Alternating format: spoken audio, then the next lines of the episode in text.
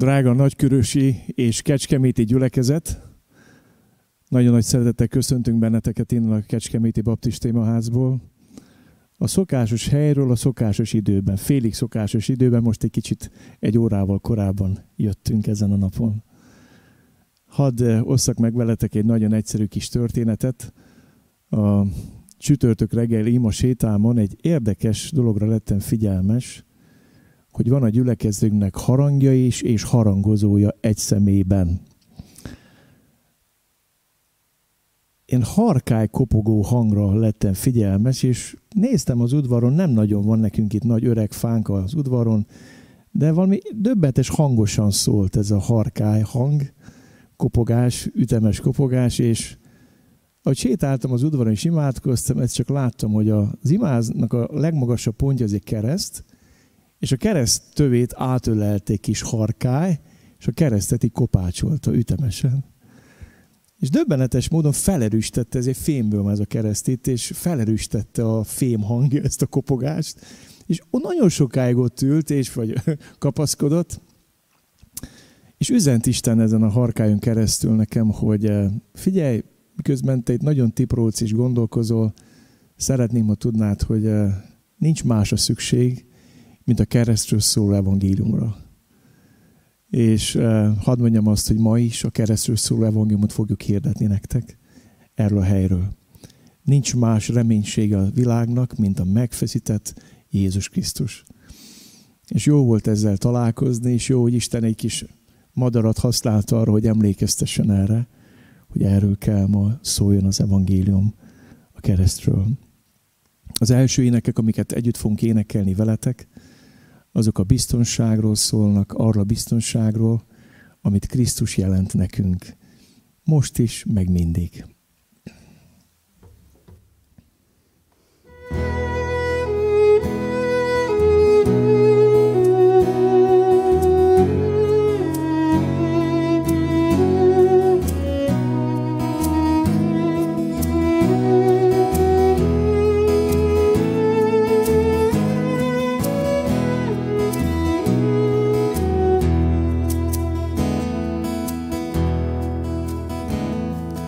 Ő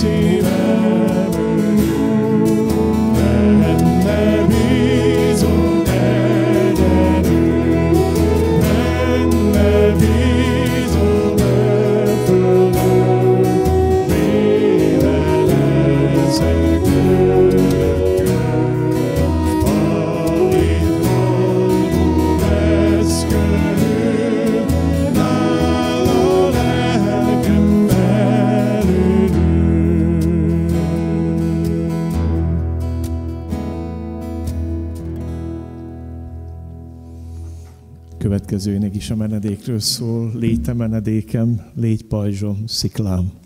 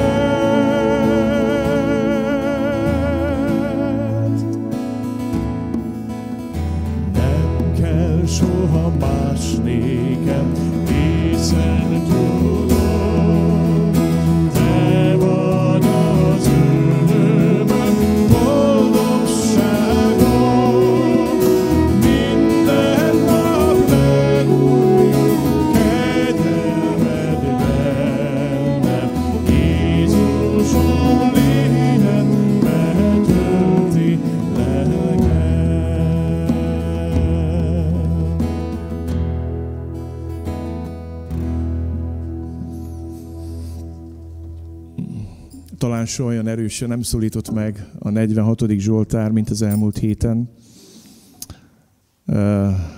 Romániában már három lelki lelkipásztor is meghalt koronavírus miatt, idősebb testvéreink, nyugdíjas lelki lelkipásztorok. És az egyiknek az utolsó ígérdése a 46. Zsoltárból volt, és elkezdtem olvasni magamnak ezt a Zsoltárt, és elkezdett egy kicsit másként szólni, mint eddig. Erről fogunk énekelni, de előtte felolvasom a Zsoltárt. Isten a mi oltalmunk és erősségünk. Mindig biztos segítség a nyomorúságban. Azért nem félünk, ha megindul is a föld, és hegyek omlanak a tenger mélyébe. Ha háborognak is, tajtékoznak is vizei, és tombolásától megrendülnek a hegyek. Egy folyó ágai örvendeztetik Isten városát, a felségesnek szent hajlékait. Isten van benne, nem inog meg, megsegíti Isten reggelre kelve. Népek háborognak, országok inognak. Ha az Úr mennydörög, megretten a föld. A seregek ura velünk van. Jákob Istene, a mi várunk. Jöjjetek, lássátok az Úr tetteit, aki bámulatos dolgokat mivel a földön, háborúkat szüntet meg a föld kerekségén, éjat tör össze, lándzsát tördel szét, harci kocsikat éget el. Csendesedjetek el, és tudjátok meg, hogy én vagyok az Isten. Magasztalnak a népek, magasztal a föld. A seregek ura velünk van. Jákob Istene, a mi várunk.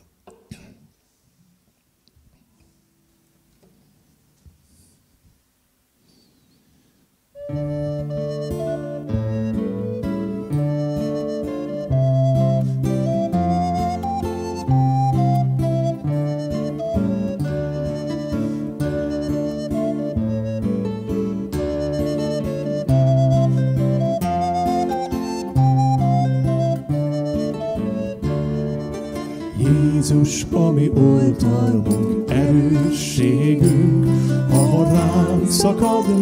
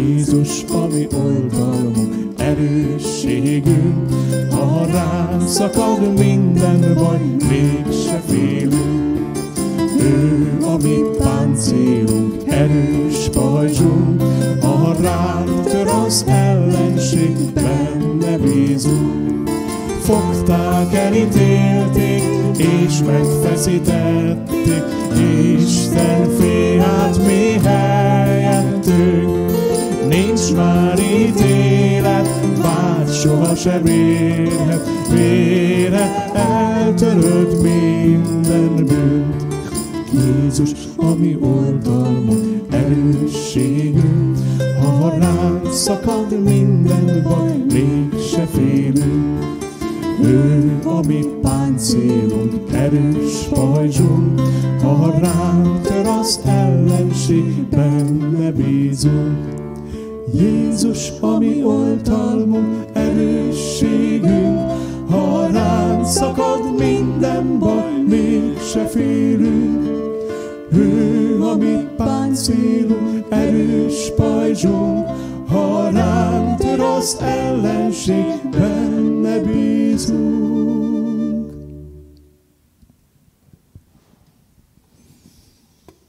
Következő énekben bátran énekeljétek velünk azt, hogy Isten jó mindenkor.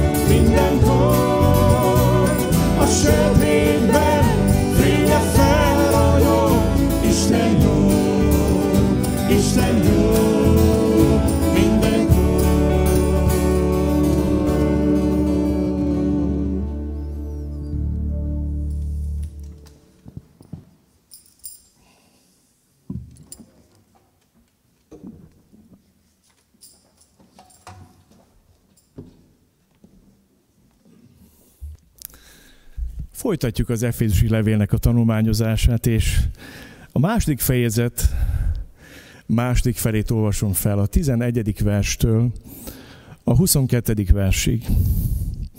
Efézus 2, 11-22-ig. Hogyha van Bibliátok, keresétek meg odahaza is magatoknak az ígét. Emlékezzetek tehát arra, hogy ti egykor pogányok voltatok, úgynevezett körülmetéletlenek a körülmetéltek szerint, akik viszont azért nevezik magukat így, mert testükön emberkéz által körül vannak metélve. Ti abban az időben Krisztus nélkül éltetek, Izrael közösségétől elkülönítve, és mint az ígéret szövetségén kívülálló idegenek, reménység nélkül és Isten nélkül éltetek a világban. Most pedig Krisztus Jézusban ti, akik egykor távol voltatok, közel kerültetek Krisztus vére által. Mert ő a mi békességünk, aki két nemzetséget egyétette, és az ő testében lebontott az elválasztó falat, az ellenségeskedést. Miután a tételes parancsolatokból álló törvényt érvénytelenítette, hogy békességet szerezve a kettőt egy új emberré teremtsön magában. Megbékéltette mindkettőt egy testben Istennel a kereszt által, miután megölte az ellenségeskedést önmagában. És eljött, békességet hirdetett nektek a távoliaknak, és békességet a közeleknek, mert általa van szabadutunk mindkettőnknek egy lélekben az atyához. Ezért tehát nem vagytok többé idegenek és jövevények, hanem polgártársai a szenteknek és házanépe Istennek. Mert ráépültetek az apostolok és a proféták alapjára, a sarokkul pedig maga Krisztus Jézus, akiben az egész épület egybeilleszkedik, és szent templommá növekszik az Úrban, és akiben ti is együtt épültök, Isten hajlékává a lélek által. Ó Úr Jézus Krisztus, köszönöm azt, hogy jöhetünk hozzád. Megvalljuk azt, hogy nagy-nagy szükségünk van a te szavadra. Hogy jöjj és szólj, hogy megeleveníts minket. Nyisd meg a szívünket, az egész lényünket, hogy halljuk a te szavadat ezen a délelőttön. Kérlek, atyám, hogy tölts ki lelkedet ránk, és ott, hogy semmi ne akadályoz azt, hogy rád figyeljünk, és téged hallgassunk. Amen. Azt a címet adtam ennek a mai tanításnak, hogy elidegenedve összezártan, vagy falakat bontogató kereszt. De mielőtt rátérnék ennek a mai igének az üzenetére, úgy érzem, hogy fontos kicsit megszólalni annak kapcsán, ami zajlik a mi világunkban annyi mindent posztolnak, írnak az emberek, a média, a sajtó, a közösségi oldalakon, annyi információ érkezik szakad ránk, hogy alig győzük befogadni. És nem is vagyok biztos abban, hogy állandóan ezek előtt kell ülnünk. Néhány megközelítést szeretnék megosztani veletek a járványa kapcsolatban, hogy milyen megközelítésekkel találkoztam eddig a mostani helyzetet illetően. Van egy mózesi törvényi megközelítés ennek a mostani járványnak, ami nem azt mondom, hogy nem helyes, van ennek létogosultsága. Bizonyára hallottatok a kínai vizes piacokról, ahol toronymódon állat, frissen levágott állatok húsa, változatosabbnál változatosabb felhozatala. És ugye ez a piacon ketrecbe zárva ott vannak a mindenféle vadállatok, és érdekes látni azt, hogy némek mágikus erőket tulajdonnak ezeknek az étkeknek, hogyha nem tudom milyen vadállatot megeszek, az növeli a nem tudom milyen potenciálomat. Tehát sokan azt mondják, hogy ennek a járványnak az egyik oka az, hogy az emberiség nem tartja be azokat az étkezési szokásokat, amiket Isten égéje még annak idején Mózes törvényében előírt. Ez az egyik megközelítés, vagy lehetséges megközelítés. Aztán van az ateista megközelítés, ami azt mondja, hogy járványok mindig voltak, vannak és lesznek, amiben több-kevesebb ember elpusztul. Számukra ezek statisztikák, számok, statisztikák, és úgy hiszik, hogy ezben a helyzetben egyetlen dolog segíthet, a tudomány. Igen, minden járványnak van egy ilyen hozadéka, hogy némek meghalnak, és majd jön a tudomány, és megoldja.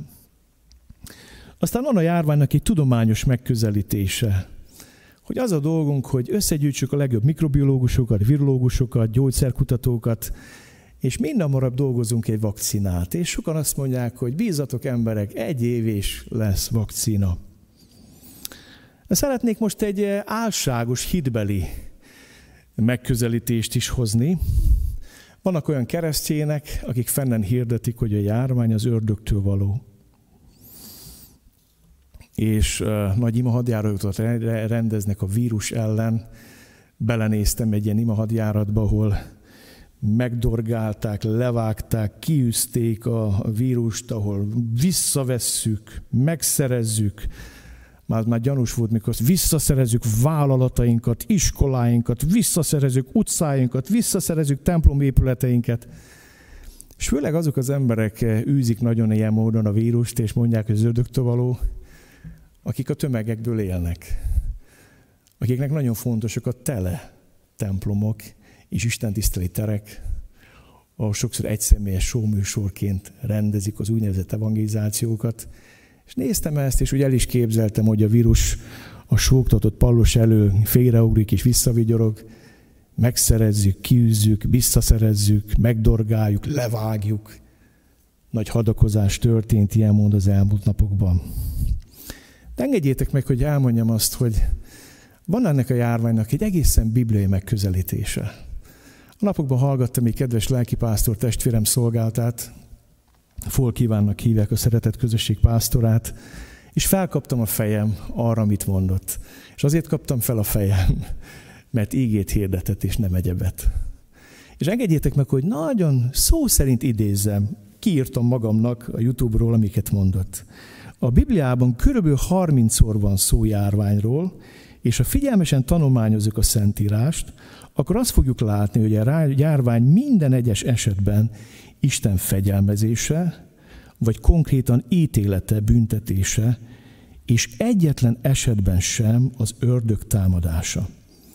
Tudom, hogy ezzel nehéz szembenézni egy humanizált világban, ahol minden az emberről szól, emberközpontú, és az Istent is már átgyúrtuk a saját képünkre, a saját hasonlatosságunkra, legalábbis arra, ami tetszene nekünk, hogy Isten milyen legyen. De hát a Bibliában makacsok azok a tények, amik le vannak írva, és jobb, hogyha az Isten ígéből akarjuk megismerni Istent, és ezt a helyzetet is értékelni. Tehát ha a járvány Isten fegyelmezése, sőt van, hogy ítélete, akkor fel kell ismernünk ezt, hogy nem az ördögöt kell okolni a járványért. Itt tartott az idézet, nagyon megütött a fülem ez a magyarázat. És azon a feltűnik az emberben a kérdés, hogyha a járványok mögött Isten áll, ő engedje őket útjának, és ő szünteti meg, és állítja meg, akkor Isten gonosz, Isten rosszat akar? Mi is történik? A Biblia szerint nem Isten gonosz. A Biblia szerint az emberek váltak gonoszá, mivel a világ fejedelmét a sátánt követik. Amikor az ember életéből kiszorul Isten, akkor Isten szót kér, jelentkezik. Amikor Isten kiszorul az életünkből, házasságunkból, családunkból, gyereknevelésünkből, gyülekezeteinkből, a törvényalkotásból, a rideg gazdasági életből és érdekekből, amikor Isten kiszorul a földi ember életéből, akkor a gonoszság elhatalmasodik a földön. Elkezd olyan méreteket ölteni, ami a Biblia szerint az egeket nyaldossa vagy súrolja. És a Biblia többször beszél arról, hogy az emberiség bűne feljutott az Isten elé. És Isten szót kér. Akkor is szót kér, hogyha nem osztunk neki lapot. Picit úgy érzem, hogy a járvány így tudnám szavak nélkül elmondani. Ül egy csapat, tanácskozik egy asztalnál, és valaki emeli a kezét, hogy szeretnék szót kérni, és mindig azt mondják, hogy csit, fog be. Neked nem osztottak lapot ezen a beszélgetésen. Nincs mit mondanod. És hadd mondjam nektek, évtizedek óta ezt csináljuk Istennel. Ne szóljon bele a házasságunkba, ne szóljon bele a családunkba, ne szóljon bele a gyereknevelésünkbe, ne szóljon bele a gyülekezet életünkbe, ne szóljon bele a törvényalkotásunkba, ne szóljon be az erköstelen életvitelünkbe. Isten nem kap lapot, neki nem osztunk lapot, ő maradjon csendbe. És ha le kéne szavak nélkül írni nektek, hogy mi az a járvány, ennyi. Szót kérek. Szót kérek. Figyeltek már rá. És hadd mondjam nektek, hogy Isten tud szavak nélkül is beszélni. Mivel nem értünk a szelít szavából, lábbal tapossuk a kijelentését a Bibliát, sokszor nem mi keresztjének is, Isten elkezd szavak nélkül beszélni. A járvány az egy, az egy olyan kommunikáció, Isten szavak nélkül beszél. Nem mond semmit, és mégis nagyon sokat tud mondani. És hadd mondjam nektek, a Biblia beszél arról, hogy Isten szavak nélkül nagyon sokszor szólt. Én csak kettőt emelek ki nektek. Noé napéban Isten szavak nélkül prédikált. Készült egy bárka szárazföld közepén, több mint száz éven keresztül. Bevitte Noé az áldatokat, bemente a családjával együtt. Isten szólt, szólt, szólt, szólt, hogy emberek figyelem. Meg kéne térni, meg kéne változni. Az emberek nem vették komolyan mindaddig, míg Isten be nem zárt a bárkajtót, és elindult az özönvíz. De ad mondjam nektek, Isten az ő kegyelmét is szavak nélkül mondta el. A Golgotai kereszt az a hely, ahol Isten szavak nélkül mondta el, hogy mi mennyire bűnösök vagyunk, lázadók vagyunk, és hogy ő mennyire szeret minket, bűnös embereket. És úgy szeretném most picikét érzékeltetni nektek azt, hogy mennyire nincs köszönő viszonyba Isten figyelmeztetése, fegyelmezése a mi bűneinkkel. A WHO szervezet, aki többek között monitorizálja a mostani járványt, hadd mondjam nektek, a tegnap esti adatot mondom, jelenleg a mostani járványban az elmúlt három hónapban 29.848 ember halt meg. 29.848 ember halt meg. Három hónap alatt egy ember is sok, egy ember élet is drága. De nézzétek meg a mi bűneinket ezzel szemben. Ugye ez a WHO szervezet napi átlag 24 ezerre teszi azokat a gyerekeket és felnőtteket, akik éjjel halnak ezen a bolygón. Szorozd be ezt 90 nappal, három hónappal, és tudod, milyen számot kapsz? 2 millió 160 ezer ember. Az elmúlt három hónapban ezen a bolygón, ahol megy a cirkusz egy járvány miatt, 2 millió 160 ezer ember halt éhen. Megyek tovább. Ugyancsak ez a WHO szervezet monitorozza, próbálja átlagra kivetíteni, hogy egy éven belül napra lebontva mennyi abortusz történik ezen a bolygón. Kapaszkodjatok meg, egy nap alatt 120 ezer ember életet oltunk ki az anyaméhen belül. Szorozz ezt be 90 nappal, és tudod, mit kapsz? 10 millió 800 ezret. A mérleg egyik serpenyőjében ott van 20 9848 ember, még egyszer mondom, egy is sok, és sok között keresztjén, mert még azt hinnétek, hogy Jónás módjára ülünk a hegyoldalba, és várjuk az Isten ítéletét. Nem. A mérleg másik serpenyében ott van 2 millió 160 ezer ember, aki ilyen halt, és 10 millió 800 ezer ember, aki nem születhetett meg. Csak hogy érzékeljük azt, hogy Isten mennyire szeliden mondja azt, hogy szót kérek. Szót kérek. Még akkor is, ha nem engedtek szóhoz jutni.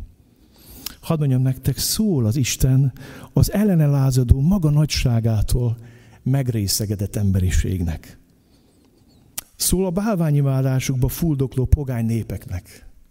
Szól az Isten a látszat kereszténységnek. Szól a szunyókáló babériai szendergő egyháznak. Szól a pénzükbe fulladó gazdagokra, és a pénzre áhítozó, sóvárgó szegényeknek. Mindenkinek szól az Isten. És az a kérdés, hogy mit mond az Isten szavak nélkül?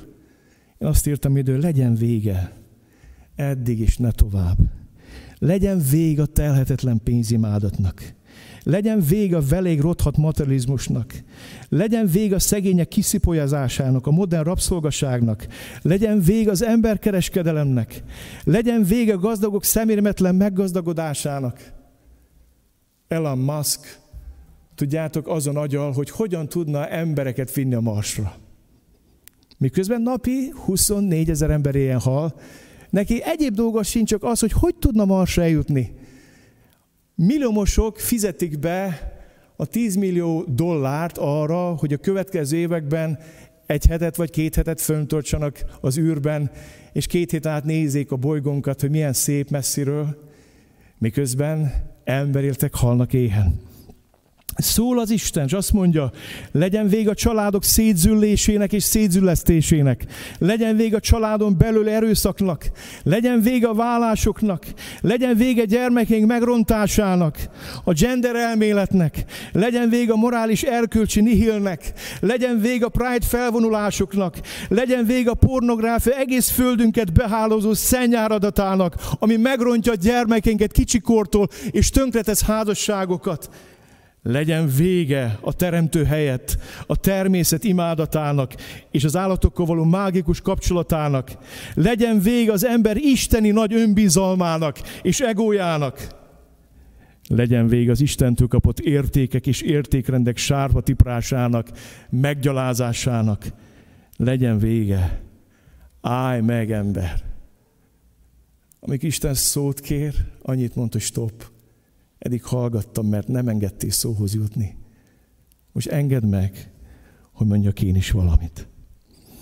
És hadd kanyarodjunk rá a mai égére, és szóljak nektek arra, hogy Isten szólítja a szunyókáló, vagy még alvó kómás egyházát. Megméretünk minnyájan. Megrostálja Isten majd gyülekezeteket. Megrostálja keresztényeket. Hadd mondjam nektek, kiúlik a rostán a névleges kereszténység. Kiülök a rostán a csupán hagyományápoló kereszténység. Kiülök a rostán az épület és programközpontú kereszténység. Tudjátok, hány meg hány gyülekezet le van bénulva, akiket az épületek és a programok éltetnek? Hogy hozzá voltak szokva, hogy megyünk vasárnap Isten tiszteletre, meghallgatunk egy prédikációt, tehát hazamegyünk és folytatunk mindent úgy, ahogy addig volt. És kialakult egy ilyen kettős élet. Van egy templomunk, egy épületünk, van egy jó papunk, aki szépeket prédikál, azt elmegyünk, azt meghallgatjuk, aztán hazamegyünk. Isten szól a programközpontú és épületközpontú kereszténységnek. És azt mondja, hogy ez nem kereszténység. Ennek nincs jövője. Csodálom az Isten kegyelmét, hogy dolgozik a házi csoportjainkban. Van olyan kis csoport, aki azt mondta, hogy heti háromszor jönnek össze az online térbe, mert annyira hiányoznak egymásnak. Míg személyesen találkoztak, elég volt heti egyszer, de most heti háromszor találkoznak, beszélgetnek és imádkoznak.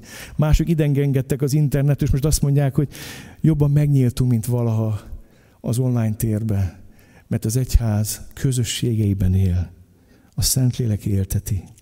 Isten szól, szónok és népszerű aladókból áll élő, és azokat éltető kereszténységnek. Mi is belefuthatunk ebbe, bármelyik egyház, hogy szónokokat éltet, és szónokokból él. Népszerűségekből, influencerekből, keresztény influencerekből. És hadd mondjam nektek, azért szól Isten, hogy megjelenjen egy új egyház, ami kapcsolataiban és a lélek közösségében él. Egy egyház, ami elkezd végre hasonlít a bibliaihoz. Egyház, amit a Szentlek működtet. A Szentlek hoz mozgásban, nem a hagyományok, a merev intézmények, hanem Krisztus szeretete és a Szentlek ereje.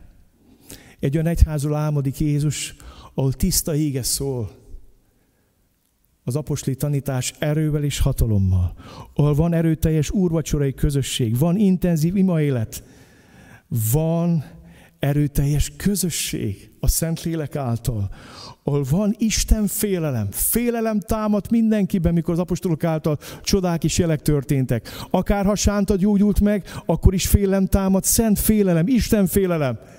És amikor meghalt Ánál is Safira a hazugság miatt, akkor is szent félelem támadt. Isten félelem. Egy olyan egyházról álmodik Jézus, ahol érzékeny az egyház a szegények állapotára van radikális szent, vendégszeretet, megjelenik egy új egyház, ami kapcsolataiban is a lélek közösségében él. És Pál azt mondja, hogy az egyház egy elidegenedő világban jelenik meg. És itt térek rá egy hosszú bevezető után az Efézusi levél mai szakaszára. Hogyan éljük meg egy elidegenedő rohanó világban az összezártságot? Három választ írtam időszak magamnak. A legjobb, amikor áldásként éljük meg. Több idő jut végre egymásra, ugye? Anna, aki csellózott, mondta, hogy eddig nem imádkozott együtt az anyukával, pedig mind a ketten külön-külön imádkoztak, meg olvastak Bibliát. De most van idő együtt imádkozni. Van idő imára, van ide ígére, van idő arra, hogy időt szállj rá.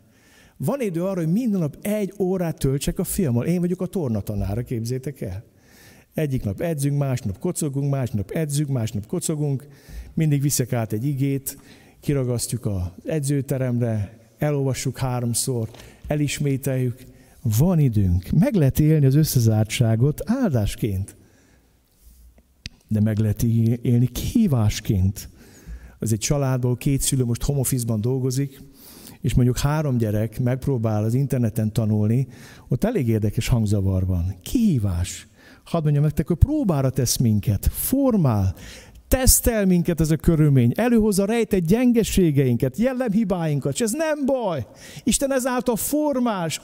Azt akarja, hogy, hogy rámutasson olyan dolgokra, amik, amik, amiket észrevettél volna, ha nem lennél összezárva a családtagédval. De mondjam nektek a harmadik lehetőséget, nagyon sokan tragédiaként élik meg az összezártságot. Kínában a karantén után megromozták a bíróságokat, vállóperes ügyekkel az emberek. Vajon miért?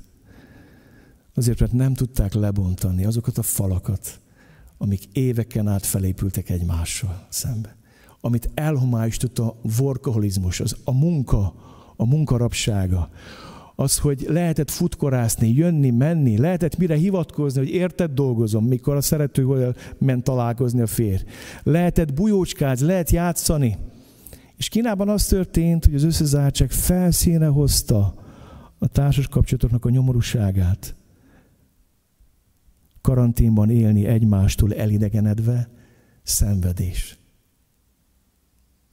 Karanténban élni egymástól elidegenedve, szenvedés. És az történt, ahelyett, hogy a falakat lebontanák, kilépnek, és azt mondják, hogy én ezt nem bírom. Akkor inkább kilépek. Gyertek, nézzük meg a mai égében milyen korképe van az elidegenedésnek. Emlékezzetek tehát arra, hogy ti egykor pogányok voltatok, úgynevezett körülmetéletlenek a körülmetéletek szerint, akik viszont azért nevezik magukat így, mert testükön emberkéz által körül vannak metélve. Ti abban az időben Krisztus nélkül éltetek, Izrael közösségétől elkülönülve, és mint az ígéret szövetségen kívülálló idegenek, reménység nélkül és Isten nélkül éltetek a világban. Nézzétek meg ezeket a szavakat. Pogányok, körülmetéletlenek, Krisztus nélkül éltetek, Izrael közösségétől elkülönítve karanténban, szövetségen kívülálló idegenek, reménység nélkül és Isten nélkül éltetek. Kettős elidegenésben élt a pogányság Istentől és Isten népétől elidegenedve. A pál idejében egy kétpólusi világ volt, volt a zsidóság és volt a pogányvilág. Voltak a kiválasztottak, és voltak a szövetségen kívüliek. És a templom, a Herodes templom is így volt megépítve. A templom az egy magaslaton volt felépítve, és a templom körül volt három udvar, ami a templom talapzatával egy szinten volt. Az egyik ilyen udvar volt a papok udvarra, ettől keletre Izrael udvara, ettől még keletebbre az asszonyok udvara. És mindegy ez tapa, tap, talapzaton.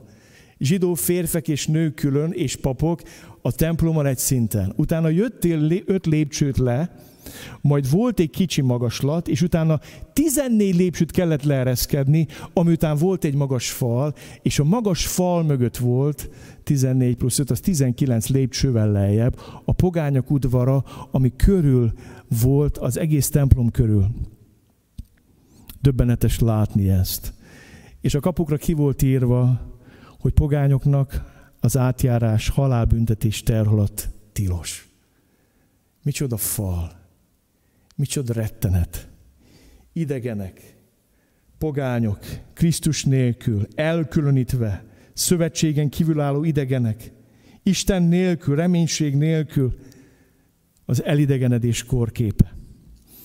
És hadd mondjam nektek el, hogy mi az igazi oka az ellenségeskedés falait emelő bűn. A bűnnek a természete az, hogy falakat emel. Mivel a bűn mindig kapcsolatban zajlik, nem egy morális, etikai, jogi fogalom a Bibliában, hanem kapcsolatbeli, viszonyulásbeli fogalom, ezért mindig falat emel és elidegenít. Védkezünk magunk ellen, egymás ellen, és minden bűnünkkel védkezünk Isten ellen. Ezért elidegenedünk Istentől, magunktól és egymástól. A bűn természete, hogy falat emel Isten és ember közé, és falat emel ember és ember közé. Áttörhetetlen falat emel. Bezár. Ez a jellemzője. Elidegenít. Az ellenségeskedés falait emeli föl. És hadd mondjam nektek, az emberi kapcsolatainkban a fal mindkét oldalán levő bajban van. Bajban van a kirekesztő, és bajban van a kirekesztett. Bajban van a megbántó, és bajban van a megbántott. Bajban van a gyilkos, és bajban van az áldozat. Bajban van a hűtlen, és bajban van az, akit megcsaltak. Olyan sok házasságban láttam ezt, egyik fél hűtlen volt, a másikat megcsalták, és felépült egy nagy fal. A hűtlen falára az van írva, hogy hűtlen vagy, hűtlen vagy, hűtlen vagy. A megcsalt falára pedig fel van írva a féltékenység és a birtoklási vágy. Mind a kettő bajba van. Van egy fal közöttük, az egyik küzd a hűtlenségével, az erköstelenségével, a másik küzd a morális fölényével, küzd azzal, hogy ki akarja sajátítani, féltékeny. Mind a kettő küzd. Olyan sokszor látom ezt párkapcsolatokban. A fal mindkét oldalon levő bajban van. És legyünk nagyon őszinték, nem biztos mindig, hogy szeretnénk, ha ezek a falak ledőlnének. Legyünk őszinték, hogy a bűn emelte falak hoznak egy viszonylagos védelmet és biztonságot. Ádám abba a pillanatban el akart bújni Istentől, amikor védkezett. És a bokrok jelentettek neki egy elrejtettséget. A levelek, amiket maguk raggattak, egymásra szemben jelentettek valami védelmet. De mégis mezitelennek érezték magukat. Nem szeretnénk, ha ezt a falat lebontanák. Tudjátok, hogy miért? Mert ahhoz egyik félnek ki kellene mondani azt, hogy bocsáss meg. A másik félnek pedig ki kellene mondani azt, hogy megbocsátok. Ez viszont az egunk és a büszkeségünk halálát jelenti, amitől nagyon félünk. Olyan nehéz meghalni az egoizmusunknak, a büszkeségünknek, a kivagyiságunknak. Nehéz kimondani azt, hogy bocsáss meg. És sokszor nehéz kimondani azt, hogy megbocsátunk. És nagyon sokan, ahelyett, hogy bevállalnák az Isten ezt a falat átszakítsa, ami köztük, meg közte van, köztük és embertársaik, vagy családtagjék között van, inkább elmenekülnek. Elmenekülünk, és visszük tovább a bűneinket, a sebeinket, a bántásunkat és bántottságunkat. Egy szóval a régi önmagunkat visszük tovább. Azért szenvedünk a karanténba, mert falak vannak köztünk. Mert elidegenett embereket, ha összezársz, akkor azok szenvednek. És szeretnék ma nektek szólni arról, amiről az a harkály beszélt a héten nekem. A falakat bontogató keresztről. Mert ő a mi békességünk, aki a két nemzetséget egyétette, és az ő testében lebontotta az elválasztó falat, az ellenségeskedést, miután a tételes parancsolatokból álló törvényt érvénytelenné tette, hogy békességet szerezve kettőt egy új emberré teremtsön magában. Megbékéltette mindkettőt ettesben Isten a kereszt által, miután megölt az ellenségeskedést önmagában. És eljött, békességet hirdetett nektek távoliaknak, és békességet közelieknek. Mert általa van szabadultunk mindkettőnknek egy lélekben az atyához. Nézzétek meg ezeket a mondatokat. Lebontotta az elválasztó falat és ellenségeskedést. Megbékéltette mindkettőt egy testben Istennel a kereszt által, miután megölte az ellenségeskedést önmagában. Nem volt időm már kinyomtatni egy rajzot. A kereszt itt van felettem, és nagyon jól tudod, a kereszt az valahogy így néz ki. Igazából két fal találkozási pontja. Van egy vízszintes fal, ami elszakít minket az Istentől, ami bűneink, ami lázadásunk elidegenít, és a kereszt az, amit ezt áttöri. Ez nem kereszt, ez zsákutca. Ezt szerettem volna nektek lerajzolni, Rengeteg hív embernek ilyen a kapcsolat az Istennek, egy nagy tébetű, és ez nem kereszt, ez zsákutca. Jézus nem ezért jött, hogy zsákutcába vigyen téged. Azért, hogy áttörje. Áttörje ezt a falat. A kereszt a legerősebb faltörőkos. A kereszt az, ami áttöri a bűneit falát, ami elszakít Istentől, és közösséget teremt közted és Isten között. És a keresztnek van egy függőleges fala, ami azt mutatja, hogy el vagyunk szakadva egymástól. És van egy vízszintes szára, és nem ilyen, hogy keresztedődés, el, útelágozás, ez ezt jelenti a forgalomba, hanem áttöri. Áttöri. A kereszt áttöri a vízszintes falat, és a kereszt áttöri a függőleges talat. És közösséget teremt Istennel és egymással. Kiszabadít az elidegenedés börtönéből a keménységünkből, a halálunkból, a kapcsolataink halálából, az Istennel és egymásról halálból kiszabadít a kereszt. Mert a kereszt falakat döntöget, falakat bontogat. Szeretnék valamit elmondani, amit megértettem ebből az igéből. A falak mögött levőket újjáteremtő kereszt. Nem elég, ha a kereszt lebontja falakat. Nem. Azt olvastam, békességet szerezve a kettőt egy új emberré teremtse önmagában. Ha csak lebontjuk a falat két ellenséges ember között, az tragédiához is vezethet. Ha Jézus csak a falakat dönti le köztem és Isten között, de ugyanúgy élek, mint addig, akkor rosszabb, mint hogyha nem bontották volna le. Ha Jézus is lebontja a hűtlenség és sokféle falat, ami kapcsolataitokban van, de nem változik meg az életünk, és nem teremt minket újjá a fal innenső és túlsó oldalán levőket, akkor az tragikus. A falbontás kevés, ha nincs újjáteremtés. Akkor jobb le nem bontani, mert kezdődik minden előről. Higgyétek el, sokkal könnyebb volt a berlini falat lebontani, mint a keletnémet és a nyugatnémet ideológiát lebontani. Rohadt kommunisták, rohadt kapitalisták, rohadt kommunisták, rohadt kapitalisták. Mind a mai napig megvan az ideológiai fal. Mert Isten, ha nem teremti újjá gondolkodásunkat, kevés lebontani a berlini falat. Németország mind a mai napig azon dolgozik, hogy feloldja az ideológiai falakat, hogy új emberé teremtse a kelet-németet, meg a nyugat-németet. Mind a kettőnek változnia kell. Egy esetben nem kell változni a másik oldalon levőknek, Istennek. Ő tökéletes is szent. De nálunk mindig változnunk kell. Újjá kell teremtsen minket, és ez a lelki gondozásunk kudarca, hogy lebontjuk a falakat, kimondatjuk a sérelmeket, de nem tudunk újjá teremteni.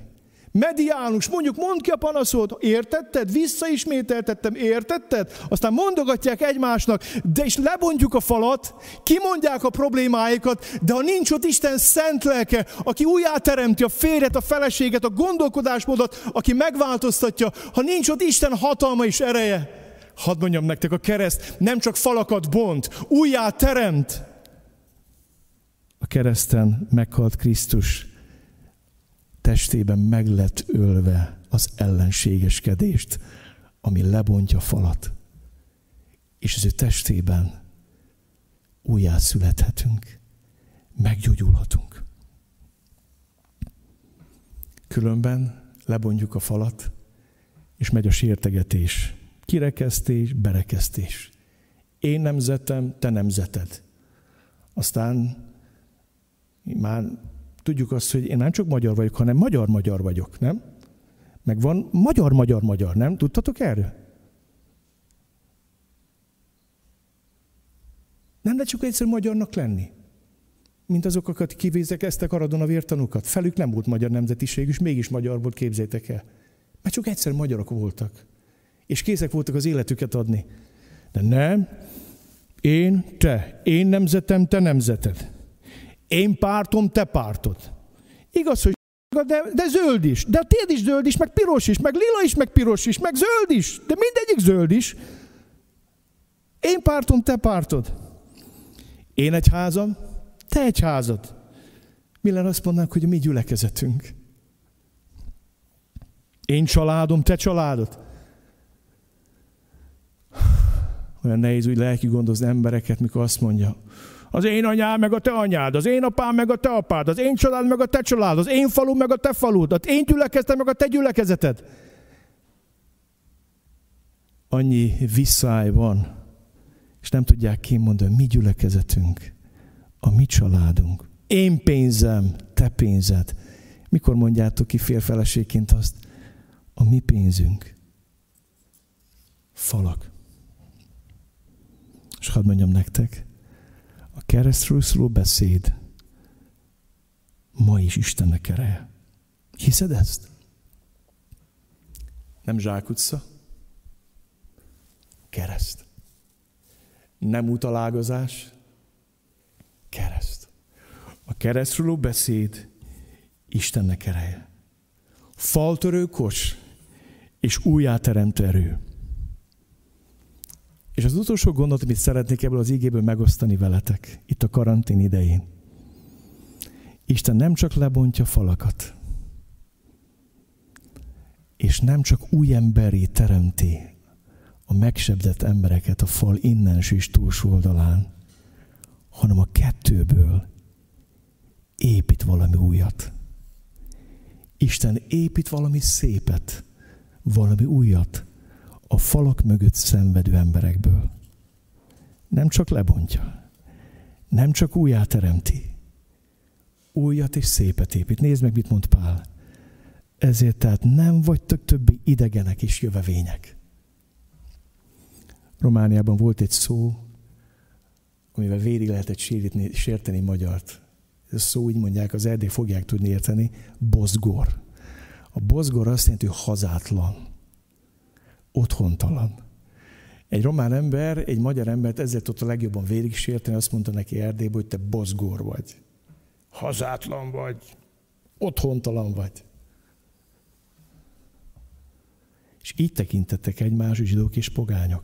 Te nem tartozol közénk. Te pogány vagy. Te meg zsidó vagy. És azt mondja Pál, nem vagytok többi idegenek és jövevények. Nem vagy otthontalan. Nem vagy hazátlan. Nem vagy jövevény. Nem vagy idegen, hanem polgártársi a szenteknek. Egy új országnak vagy a polgára. Isten királyságának vagy a polgára. És háza népe az Istennek. Családtag vagy. A tékozdó fiú, mikor hazajött, családtagként érkezett meg. És döbbenetes látni a nagyobbakit, hogy kirekeszti őt. A kicsi hazajön, és végre otthon lesz, ott, ahol sose érezte magát otthon, és otthon van a nagyobbik, aki viszont sosem ment el, de soha nem érezte magát ugyanúgy otthon. Mert nem bomlott le a fal benne. Mert nem történt meg az újjáteremtés, ami a kicsiben megtörtént. Nézzétek, mit mond Izége, mert ráépültetek az apostolok és a proféták alapjára, a sarokkő pedig maga Krisztus Jézus, akiben az egész épület egybeilleszkedik, és szent templomán növekszik az Úrban, és akiben ti is együtt épültök, Isten hajlékává a lélek által. Döbbenetes kép. Onnan indultunk ki, hogy van egy áthatolhatatlan fal a zsidók és a pogányok között, és nem lehet halálbüntetés terhe mellett átmenni, vagy csak úgy lehet átmenni. És a végén azt mondja Pál, hogy a pogány és a zsidóból, ha Isten újjáteremti, épít valami szépet, valami csodálatosat az elidegenedett emberekből. Ez Isten dicsősége. Itt a járvány idején, amikor össze vagy zárva féreddel, a feleségeddel, a gyermekeiddel, Isten akar valami jót építeni. Isten azt akarja, hogy soha nem létező kapcsolatot felépítsd a gyermekeddel. Isten azt akarja, hogy változzanak a dolgok. Isten le akar bontani falakat, és újjá akarja teremteni a gondolkodásunkat, hogy a kettőből egyet, valami dicsőségeset építsen. És akkor nincs te meg én, hanem van Krisztusban mi. Egyetlen igazi mi tudat, ami Krisztusban tud kialakulni bennem és benned. Mindez a kereszten történt meg. És Isten arra hív téged, hogy higgy a keresztről szóló beszéd erejében. Hidd el, hogy a kereszt lebont falakat, újjáteremti a gondolkodásodat, és abból az emberből is belőled, aki rengetegségesen néztél, épít valami nagyon szépet, valami csodálatosat. Ilyet csak Isten tud tenni. Lesz most egy énekünk, amit együtt fogunk énekelni veletek, és ez az ének alatt majd imádságra is hívlak benneteket. Még ilyet nem csináltam, hogy innen hívlak benneteket imádkozni, nem hívlak benneteket előre, már nem a zenészeknek mondtam, hanem nektek az internet előtt, de akarlak benneteket búzítani mára. Mi szép és mi gyönyörű. A szenteknek egysége. Erről fogunk énekelni. Ez csak Krisztusban lehetséges. És ezt munkálja most Isten. Hogy becsüld a közösséget, becsüld a testvéret, hogy ne épület, hogy ne programközpontú keresztény légy, hogy ne hagyományok mozgassanak, ne a megszokások mozgassanak, Isten szent lelke mozgasson, a szeretet mozgasson, Isten szeretete mozgasson. Erre hív ma Isten minket. Gyertek énekeljük egy ezt az imádságot.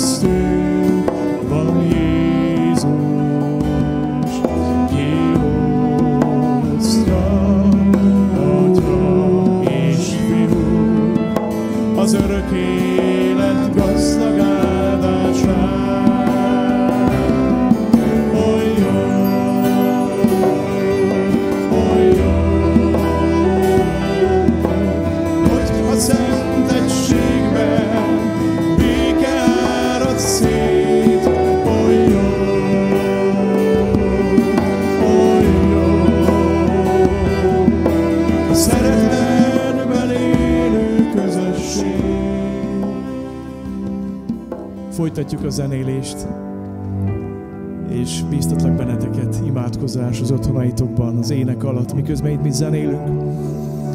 Arra bíztatlak téged, hogy kezdj el imádkozni. Lehet, hogy nehézhetek vannak mögötted, tele félelemmel. Mondd el Istennek. Lehet, hogy túl sok konfliktus alakult ki az otthonodban ezekben a napokban, Menj oda és öleld meg a feleséget. Kérj tőle bocsánatot, vagy bocsáss meg neki. Imádkozzatok együtt. Keresétek Isten arcát. Fogd meg a gyereket kezét, és imádkozz vele együtt. Kiáltsatok együtt Istenhez. Étek át ennek az igének, ennek a Zsoltárnak a szépségét. Oly jó, oly jó amikor szent egységben béke árad ránk. Legyen most erre az imádkozásnak, az Isten keresésének.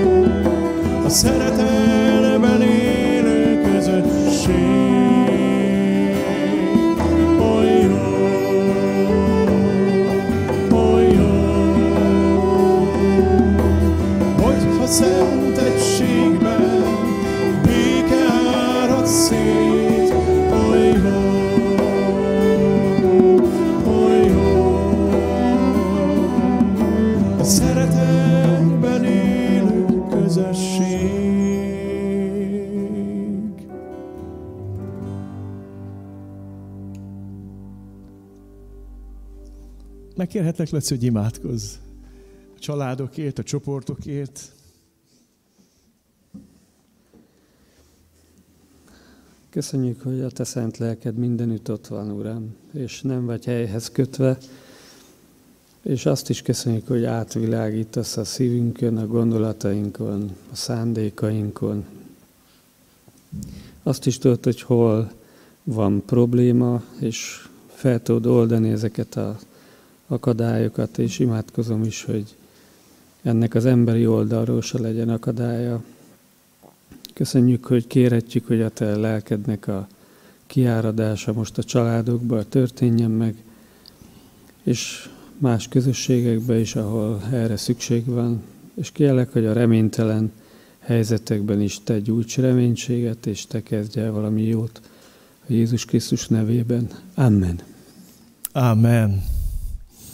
Gergő ma egy hete humorosan mondta, hogy teljesedik az álmom, a gyülekezet majdnem száz százalék a házi csoportokba vesz részt. Hát inkább ilyen családi házi csoportokban. És ez így van. Ő ma egy, nagyon, ma egy hete nagyon jó dolgot csinált, három kérdést tett föl, én ötöt teszek föl, nem kell mindegyikre válaszolni, ez most ki lesz vetítve nektek. Első kérdés, amit érdemes beszélnetek, mi az, amiért büszkeségedet halálba adva bocsátot kellene kérned valamelyik családtagottól? Mi az, amit büszkeségedet halálba adva szívből egyszer mindenkorra meg kellene bocsátanod? Hogy tényleg lebontódja az a fal, és, és uh, új emberré legyetek. Mik azok a bűnökből épült falak, amiket csak a kereszt faltörő kosa tud átszakítani most az életedben? Amiket küzdesz, amik miatt az Isten azt mondta, hogy itt vagyok, szót kérek, eddig is nem tovább. Talán erről is jó lenne beszélni, még akkor, hogyha nehéz. Negyedik kérdés, miben van szükséged Isten természet feletti újjáteremtő munkájára? Hogy újból újból küzdesz, és ugyanaz, ugyanaz maradsz. És szükséged, hogy új emberré teremtsen az Isten. Nem csak azért, hogy a falat kivegye közületek, hanem azért, hogy új emberré teremtsen. És egy ötödik kérdés, mi az az új építmény, amit belőletek szeretne Isten felépíteni? Vedd észre a karantén idején a lehetőséget, mit kapsz Istentől. Még gyerekeddel kéne beszélgetned, azért, mert meghalt a kapcsolatotok. Még kellene imádkoznod, foglalkoznod. Arra bíztatlak benneteket ezekre a kérdésekre, adjatok majd választ. Kint maradnak a kérdések, és szeretnék közben néhány hirdetést elmondani. Lehet, hogy sokatokban kérdés az, hogy te jó van Sámel, de hogy fogunk úrvacsorázni? Megnyomjuk a enter gombot, és valami kinyúl a képernyőből. hogy, hogy lesz ez? Egy kis sztorit mondok el nektek, egy nagyon aranyos történetet. Van eh, Erdélyben egy picike falu, azt hiszem, hogy Magyar Décsének hívják, egy domtetőn épült ez a falu, és utólag tudtam meg, hogy a faluban megtért két család. És elkezdték interneten követni az alkalmainkat, úgy, hogy az egyik család a tetőterüket berendezték imaháznak. Minden vasárnap kitették a laptopot, bekapcsolták, felöltöztek szépen vasárnap, leültek, mikor énekeltünk, énekeltek, mikor imádkoztunk, imádkoztak, mikor igét hallgattunk, ők is igét hallgattak, kapaszkodjatok meg. Mikor úrvacsoráztunk, ők is úrvacsoráztak. Azóta már többen bemerítkeztek tőlük, közülük is van ott egy kis gyülekezet. És hadd mondjam nektek azt, hogy uh, így fogunk úrvacsorázni már az egy hétre. Készítsétek oda majd a kenyeret és a bort, és arra kérem a családfőket, család papjait, a hívő megtért ember vagy férfi vagy, hogy oszd ki az úrvacsorát az otthonodban. A gyülekező már többször volt ilyen, hogy csoportok vezetői megkértek, hogy elmennek egy hétvégére, úrvacsorázhatnak együtt. Hát mondom, miért nem? Nincs a nászebb, amikor megtörjük a kenyeret és körbeadjuk. Úgyhogy így készüljetek az úrvacsorára. Azt is szeretném hirdetni, hogy holnap este az ima alkalom után a Zoom programon belül a kis csoportok vezetővel szeretnék együtt lenni az online virtuális térben, egy picikét beszélgetni, imádkozni egymásért, bátorítani. Vannak csoportok, amik nagyon jól, hogy mondjam, átálltok most ebben a rendkívüli helyzetben. Van, akik kicsit úgy nehezebben tudják ezt venni, ezt az akadályt, de úgy szeretném, hogyha holnap tudnánk egymást bátorítani a kis csoportok vezetői az ima alkalom után. Azt is mondom, hogy bátorítlak benneteket, hogy a, a kis csoportokat ne hanyagoljátok el. És még két fontos dolgot szeretnék hirdetni. Ebben a karantén időben az Isten rámutatott az éjségre, a szükségre, hogy program és épületközpontú hívő voltál. Hogy inkább egy egyháznak voltál tagja, mint Krisztus testének. Minden kis csoport nyitott. Szívesen segítek, felhívhatsz engem is. De felhívott bármelyik csoportvezetőt, és szeretettel fogadunk benneteket. Ne maradjatok közösség nélkül. Ne a Facebook fulladásig megtert medencé etesen tápláljon minket, hanem legyünk egymásnak igazi testvérei. Figyeljünk oda egymásra. Bíztatlak benneteket. Telefonon is. Akinek nincs okos telefonja, nincs számítógépe, azokat hívjuk fel telefonon. Ne magányosodjon el senki. Még egy fontos hirdetét, és befejezzük. Szeretnénk folytatni a barátkozók óráját. Mivel mind a két csoport nem több, mint 5-6 fő, a Messengeren is fel tudjuk a kapcsolatot venni veletek, vagy, vagy a Zoom programon keresztül, tehát szeretnénk a péntekesti barátkozókat is megtartani 6 órától, és Gergő vállalt és szombaton megtartja fél öttől. Kérlek benneteket, hogy nálam vagy nála jelenkezzetek, ha szeretnétek, és akkor meghívunk benneteket, hogy tudjuk ezt is folytatni az ő dicsőségére. És szeretném most elmondani az áldást mindannyiunk felett. Istennek népe, áldjon meg téged az Úr, és őrizzen meg téged. Ragyogtassa rád orcát az Úr, és könyörüljön te rajtad. Fordítsa az Úr az ő orcát tereát, és adjon neked békességet. Amen. Nagyon áldott hetet kívánunk mindenkinek az Úr Jézus erejében, jelenlétében.